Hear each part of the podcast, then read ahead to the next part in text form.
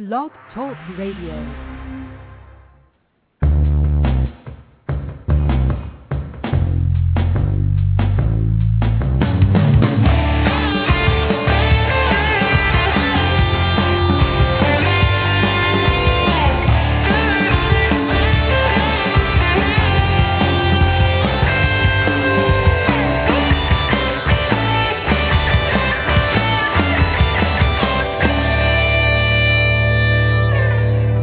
Afternoon, everyone. This is Stuart Crawford, and welcome to another edition of Bulletproof Business Radio here on Blog Talk Radio.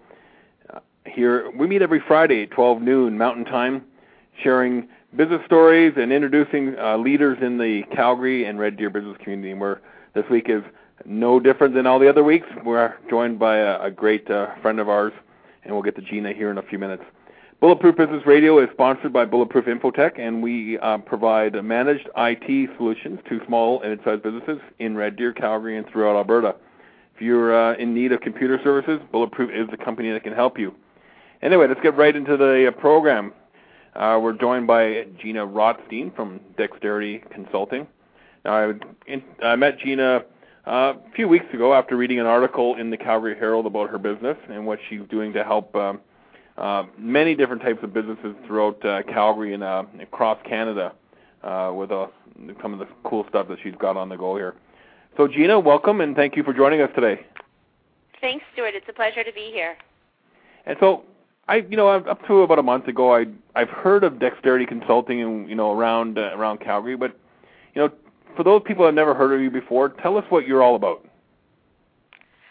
Dexterity Consulting is a philanthropic advising firm, and we work with families, individuals, and small and medium sized businesses to help them identify their social visions and achieve those visions by connecting them with reputable and uh, accountable charities.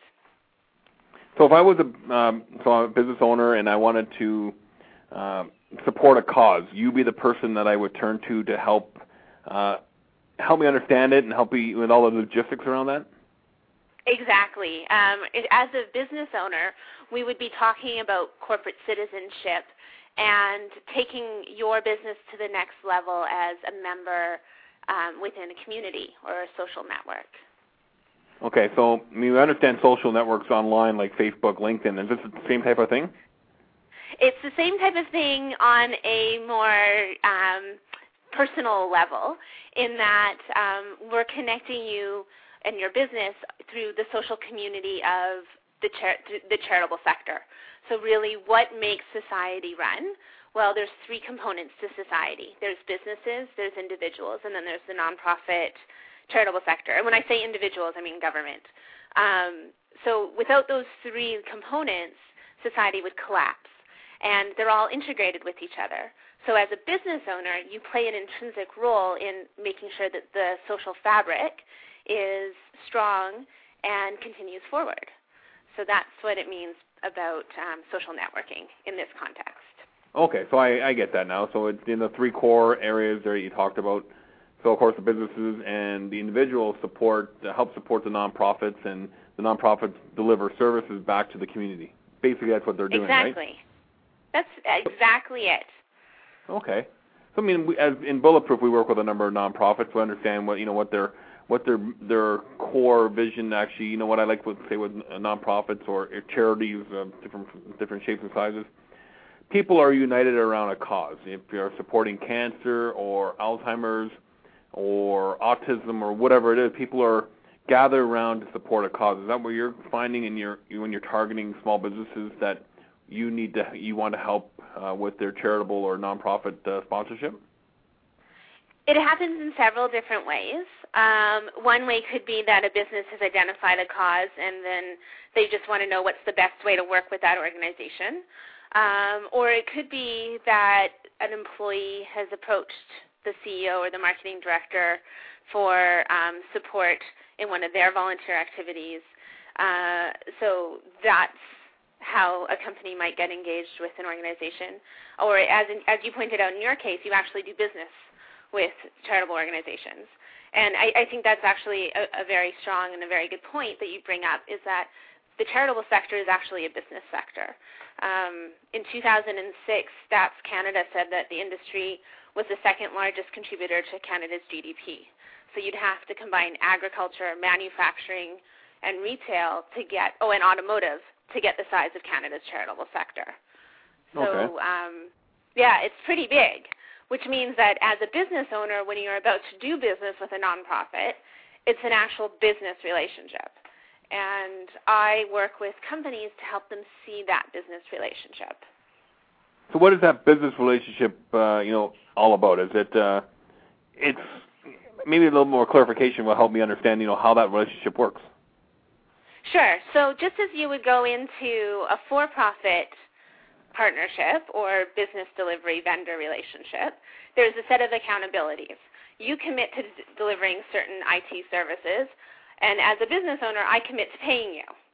Mm-hmm. When it comes to the charitable sector, you might have something along those same lines, or you might take it to the next level by saying, um, we recognize that you can't pay our rate, so we'll give you a discounted rate, and this is what we'll provide. There, there's some sort of accountability that happens. But it, what I'm what I try and get businesses to realize is that it's not just a discounted service or um, free free stuff because charities are businesses in and of themselves. There might be other opportunities that haven't been realized. So let's say, for example, one of your business objectives is to get in with some healthcare industry. So you've aligned yourself by providing services to one of the breast cancer charities. Well, they have other vendors. And so one of the ways that you can leverage your relationship with that charity is to work with them on connecting, getting you connected through them to one of their vendors that you've been trying to do business with all along.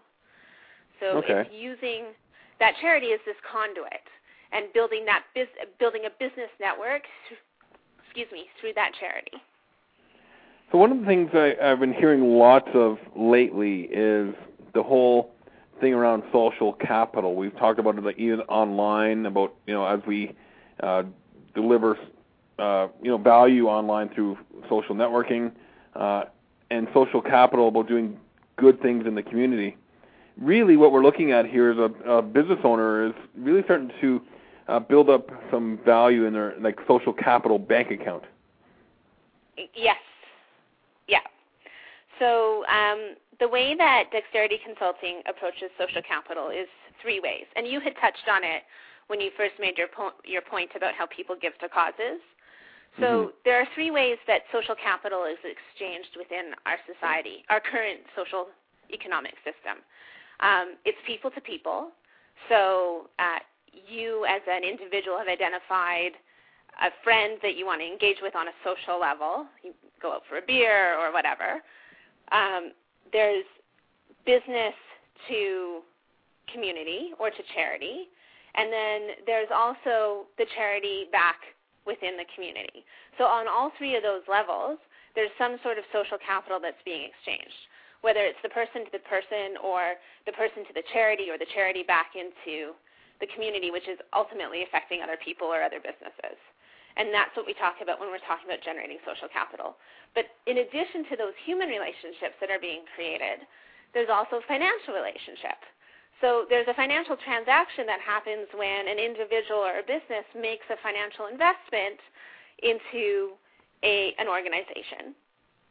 And I use the word investment very purposefully because if you were to say a gift or a donation, there's no accountability that's put back onto the onus of the charity.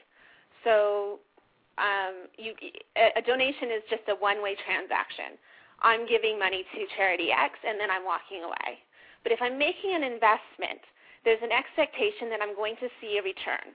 And that return doesn't have to be a financial return. It can be some sort of social benefit that I experience, or maybe my child will experience, or maybe somebody else in my community will benefit from it. Okay, so so you know, help me understand who are some of the people that would benefit from there. Are we talking about, um, you know, when you see the uh, the commercials on TV from from some of the, the some of the nonprofits out there? Are these the type of people that are benefiting from it, or is it for the greater good of the community in as one big uh, collection a collection of people? It depends on the organization that you've donated to. So some organizations, like United Way, are umbrella organizations where your donation gets filtered down to multiple agencies. And you may never actually feel that benefit.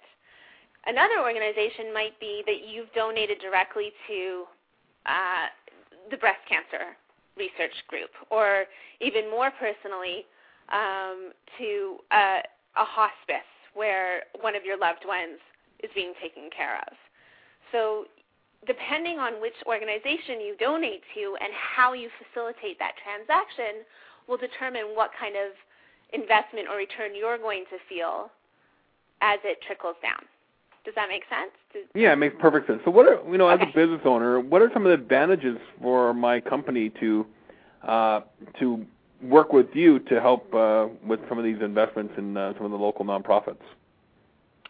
So, my company is um, a national business, and one of the best benefits that I've noticed is just the connecting of businesses to other businesses who want to work with each other through this network, which is not what I was originally anticipating when I when I launched the company a few years ago.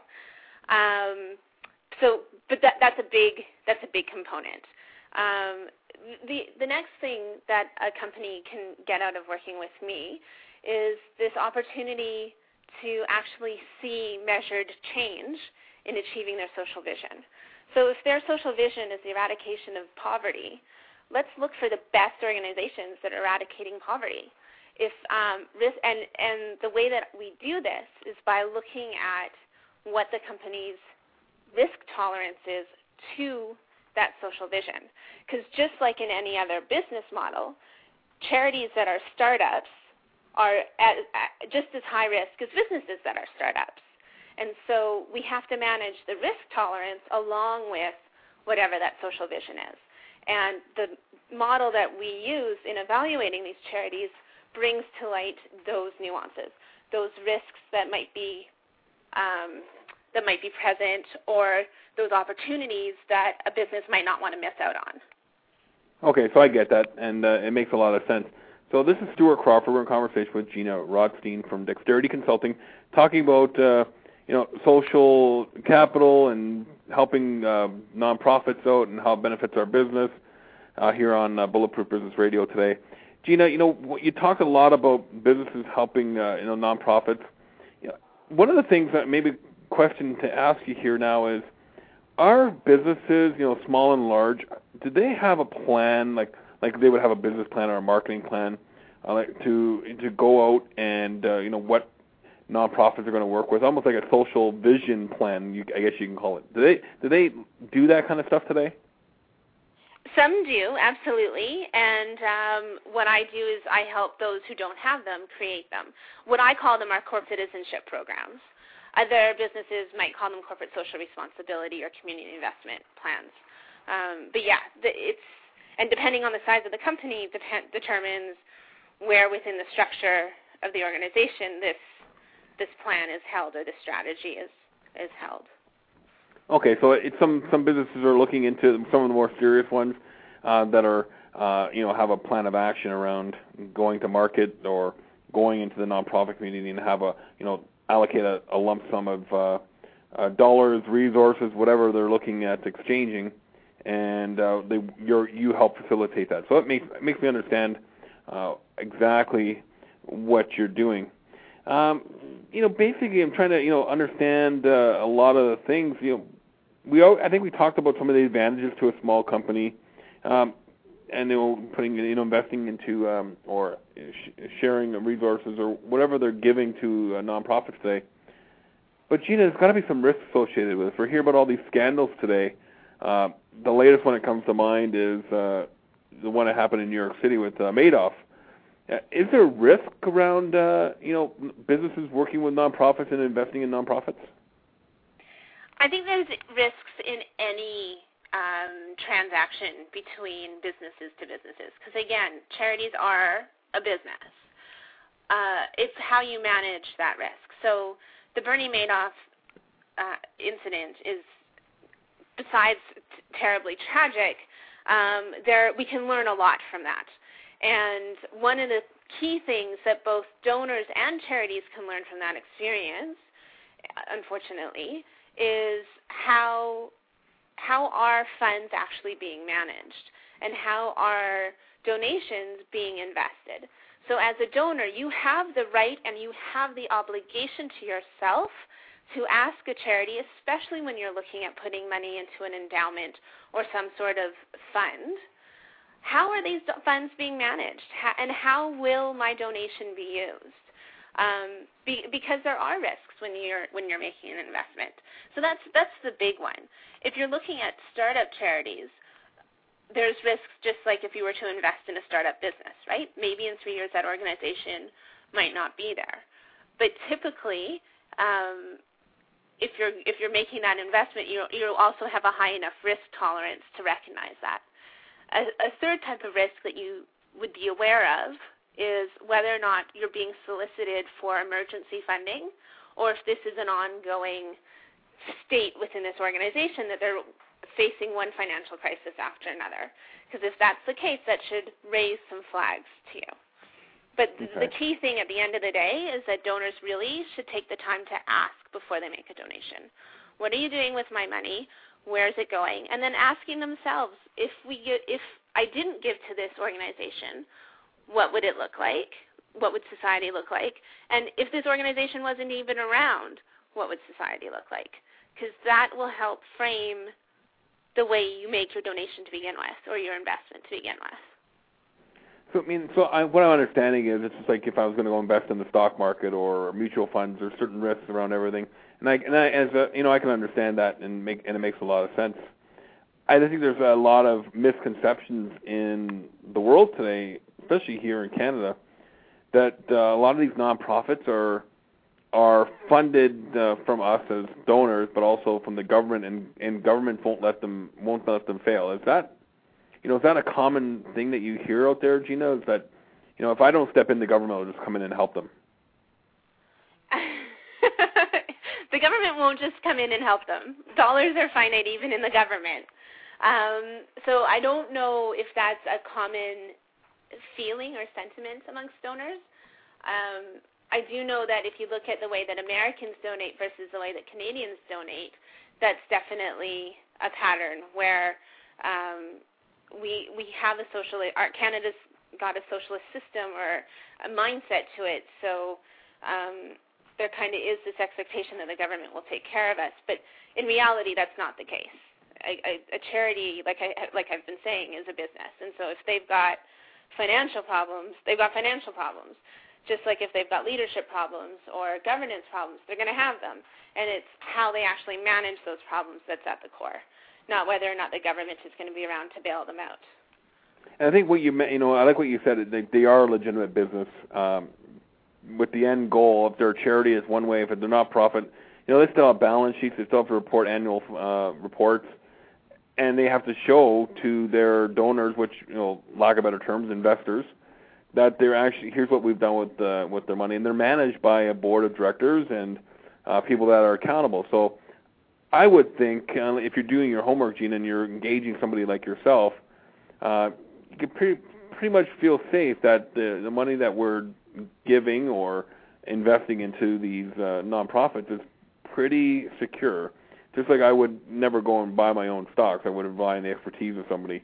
And really, that's what you're providing. Is that correct? That's exactly it. And I, I also just want to be clear, Stuart, that I I don't give financial advice and I don't give tax advice. Yes. I don't give legal advice. So okay. all when a when somebody retains my services, I'm working with those advisors to help them achieve those those philanthropic goals. So you're basically uh, working with a, a bunch of other professionals to make sure that the the big picture is all covered. Exactly. That's exactly it. Okay, that you know that makes a lot of sense, and the picture is getting very clear now. Exactly uh, what you offer. Now let's just fast forward a little bit. You know, think let's think, you know, going forward from today on. What do you see some of the trends that are happening out there around social investment? You know, what are, what's uh, what's on the radar for the future? So I found this really surprising. Um, a couple of years ago, I read a report that came out of an organization in Toronto, and I wish I'd had it, have it in front of me because then I could actually tell you the title. But I'm sure that if your listeners did a Google search on charitable trends, stuff would come up. But what was surprising to me in this report was that funding to arts and culture is significantly on the rise. And the reasons that this report gave for this was that baby boomers are retiring and they want something to do in their retirement, so they're investing in organizations that will keep them entertained. And um, the reason why I'm surprised about this is because I thought that as baby boomers aged, they'd want to invest in healthcare type organizations as a preventative measure. But that's not the case. And in fact, what we're finding is that the only time, or typically the only time that people donate to healthcare related organizations is when they themselves have been personally affected or somebody within their family unit has been affected. So that was one trend that surprised me. The other trend that we're anticipating over the next few years is um, an actual doubling of the charitable sector in Canada and across North America. So right now there's roughly 85,000 registered charities in Canada, give or take. And they're expecting that number to reach 160,000. And if you actually included the nonprofit organizations, which would be your professional associations and your kids' soccer team, um, your PTA group, if you count those in, we're looking at upwards of 300,000 entities over the next decade to be in Canada. And so what we're seeing as a result of this is um, with this growth is where are the donors coming from? And the donors are coming from this wealth transfer that we're anticipating from this current aging generation down to the next generation. And I've read different numbers, so it varies from 8 trillion to 240 trillion dollars. But really at the end of the day, when you're talking in trillions, it doesn't really matter because the money can go all of three places, right? It can go to taxes, it can go to the inheritors, or it can go back into community. And one of the things that we're seeing with this doubling of the charitable sector is the creation of these private foundations, which are registered charities. So that's what's also adding to this growth. Okay. so the third. Yeah, right. Sorry, Gena. So, and then the third trend that we're actually in the middle of is a labor shortage.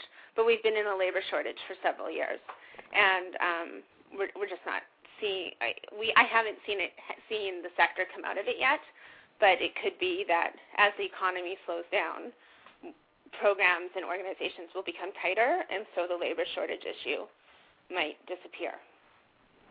So those and I think that hits uh, that hits all over uh, in business. Is definitely the shortage of skilled and, and sort of and qualified uh, professionals to uh, you know running our running our business, and I'm sure the like you said the nonprofits and the charities are not exempt from that. Um, you know, just to help clarify some of the differences out there, you mentioned nonprofits and charities, and then there's not for profit, nonprofit. There's a lot of different classifications. Maybe you just give us a quick, you know, high level. What's the difference between a nonprofit, a not for profit, and a charity? Okay, so um, a charity basically is register is registered with the federal government and they can issue tax receipts. A nonprofit is an organization that can't issue tax receipts, but both of them have um, the mandate of enhancing society on some level. And then the third thing that makes these organizations different from a for-profit is that um, the, a for-profit, you the the revenue that's generated can be put put out to shareholders or to the board of directors, whereas the revenue that's generated within a nonprofit or charity has to be reinvested back into the charity to advance the social good of the organization. Okay, so like a good example. That's very, very high level. yeah, yeah. So a good example of charity would be something like uh, the Cancer Society, Alzheimer's. Those would be registered charities. Yeah. Uh, and then um, a nonprofit would be like your local church, uh, you know, the uh, you know maybe some member-only clubs that are not you know that aren't generating profit. Is that kind of what I'm thinking here? Yeah, your membership club. Church. Some churches have charitable status, so that's why I, I don't. I wouldn't put churches in that category, but um, yeah, it would be your membership organizations. It would be your professional associations, your kids soccer team or hockey club, um, those would all be nonprofit agencies. Okay, that makes that help clarify. You know, some of the uh, the murky waters around what's what and uh, you know what's eligible for tax receipts, especially. I like uh, how you put that because uh, you know a lot of people would say you go to not not profit non-profits and you know do I get a tax receipt for that and they're a little shocked when sometimes you say no, but uh, you yeah. know that's just that's just life. Uh, Gena, we got a few minutes left, and uh, I know you got a couple workshops coming up here in in Calgary that uh, you wanted to share with us. So, you know, what do you got on the uh, on the plate here? Sure. So, thank you for letting me plug these workshops. On October 25th in Calgary, um, we're doing a workshop on ethical wills, and it's being held from 3 to 5 p.m. in Gallery 213.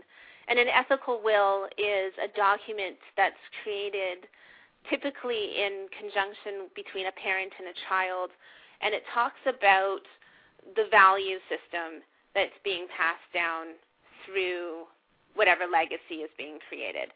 So it's not a legal it's not a legal document where you're actually talking about wealth transfer or object transfer. It's about those social values that you want to pass on to the next generation. And then on November 12th um, at 11 a.m., we're having a webinar uh, on giving or getting and the holiday dilemma, putting giving back into holiday giving. And it's being run by Sandy Schuler, who is a registered social worker and um, an expert in family dynamics. And so this is a it is a webinar, so it's across the internet. Anybody can participate. And um, to register, you can just visit my website, which is www.dexterityconsulting.ca. Great. So I encourage you to go and check those uh, two events that Gena's uh, got coming up here in the next little while. Uh, I'm definitely going to, uh, you know, look at my calendar, make sure we can squeeze those in as well. Gena, in our last few minutes here, is there anything else you'd like to add that we haven't uh, addressed uh, during our call here? Stuart, I just wanted to thank you for this opportunity. I think that um, investing in community is really that. It's an investment. And if this is helping anybody make smarter decisions around their charitable giving, then um, I'm thrilled that I was able to provide that. And, well, uh, we're honored to have you as a as our guest today, Gena, and thank you very much for uh, taking time out of your day to come and share what you do uh, to enhance the the business community here, not only here in Calgary and Red Deer and throughout Alberta, but across uh, across Canada. So it's great to have uh, people like you uh, doing what you do. Thanks, Stuart. So, Gena, again, our website is uh, dexterityconsulting.ca. Uh, go and check it out. Check out our events she's got planned. Uh, doing a lot of great stuff. Um, just uh, for our upcoming schedule here on Bulletproof Business Radio, uh, next week we have a great uh, panel discussion on the power of peers. Uh, Bulletproof has been uh, involved with peer groups uh, uh, here in Calgary and across, uh, you know, across the uh, IT community, especially uh, through Heartland Tech Groups, and we've taken some of the lessons from Heartland Tech Groups and applied them here in uh, Calgary through our Calgary Entrepreneur Peer Groups. So we have a call, a call next week with uh, some members of our group talking about the value they get from peers. Uh, on October the 16th, we have the the author crew of the book uh, The Janitor joining us to talk about this wonderful book I just finished reading. So they will be joining us on October the 16th here on Bulletproof Business Radio and uh, and sharing uh, some of the stories from from that book. Lots of great stuff uh, happening in the works and being planned uh, for our show here, and we encourage you to download us uh, via iTunes uh, and catch up all our previous episodes, and uh, you know listen to it on your iTunes as you're working out in the gym. Uh, feel free to call us. Uh, our number, if you would like to be a guest on Bulletproof Business Radio, is 403 206 2233, and uh, we would welcome any uh, entrepreneurs that have a great story to tell here in Alberta through a Calgary Red Deer area. My name is Stuart Crawford, and I'm the Vice President of Business Development with Bulletproof Infotech it would have been my pleasure to uh, have you uh, um, have you Gene on the program today and have you listening to us here on Bulletproof Business Radio.